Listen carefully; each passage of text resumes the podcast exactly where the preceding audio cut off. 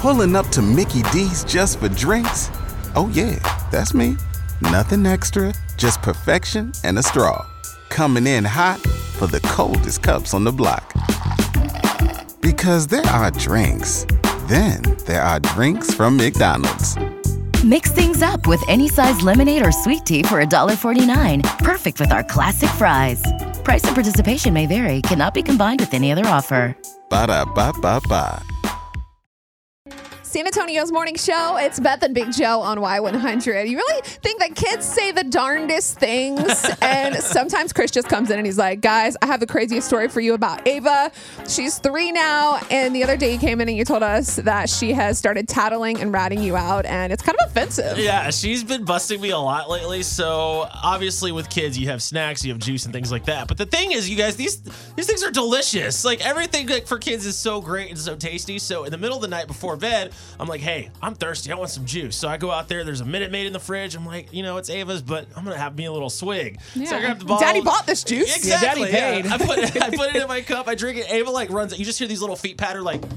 And I'm like, what? And she's like, hey, you're drinking my juice. And she ran to my to our room, our bedroom where Bailey's at. And she's like, Daddy's drinking my juice. And she's like, honey, it's for Ava. And I'm like, Who taught her how to snitch? I don't know. Where did she learn that bad That's habit true. know. Where did she learn that? That's where I'm at with that. It's this is crazy. I feel like kids do this all the time. Y'all don't have kids yet, but, But this oh, I- will happen. But Chris, I know I did something when I was younger with my mom. Like, uh, I'm not sorry to be gross, but she was a little gassy at times. Okay. And I would be like, like, in the, I think I was at like we were at, like McDonald's or something. Like, Mom, you farted, and like everybody's looking like eating their Big Mac. Like, oh God. Like, who is that putting her on lady? blast. You are uncouth. Because like kids don't even know if they're supposed to know. They'll say whatever. Yeah. But I mean, I got to imagine though too. If like you have, I didn't have two parents in the household, but sometimes Sure. kids can like snitch on the other parent. Yeah, my um, when I was little, my dad used to take us to the grocery store, and it was like our favorite thing because anytime dad took us, we could get whatever we wanted. Because Oh, nice. I don't really think he disciplined us very well.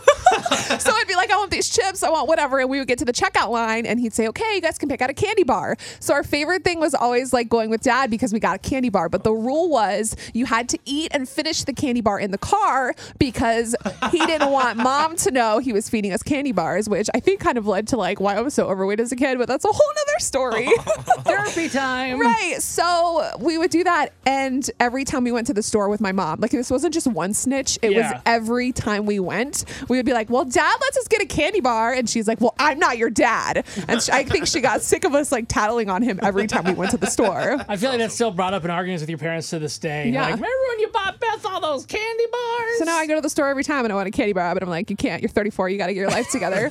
we want to hear your funny stories. What has your kid tattled on you for? I mean, it could be embarrassing, like the whole farting thing. It could be just funny. There's like literally no limits. 877 470 5299. Jesse, so your kid, I guess, kind of ratted you out or snitched on you because he repeated something that you were saying by yourself. Like, what was it? whenever like sometimes when I get home from work and I don't see that the dishes are done or what I've said is like when I she's here all day, I can't believe she can't do this. She's that lazy. Oh, no, Jesse! Oh, no! What So- else? What else? so my one of my sons, you know, which was his birthday yesterday, you know, he says things to my wife like that. What I'm saying, I'm like, you know what? I'm trying not to argue with you, so I'm talking to myself out loud. So just drop it. so you say just drop it to your kids or your wife? Both. I actually did both. Both. Did you teach them the whole thing about, you know, snitches get stitches? Oh my God. Yo, yeah. What? I always tell all three boys. That's what's important. You got to teach them early. Oh my I told I tell all my three boys when y'all get older, y'all snitch on somebody. The phrase goes, it happens. I tell them mm-hmm. snitches get stitches, so y'all better watch it. Up until this point, Jesse, I thought you were like the most well-rounded, exceptional guy. He. And now you're telling your kids snitches get stitches. My whole opinion of you has oh, changed. I don't think we can be friends anymore. Don't listen to that, Jesse. Oh, don't be like that, man. As you can tell, Beth was a snitch. I'm offended.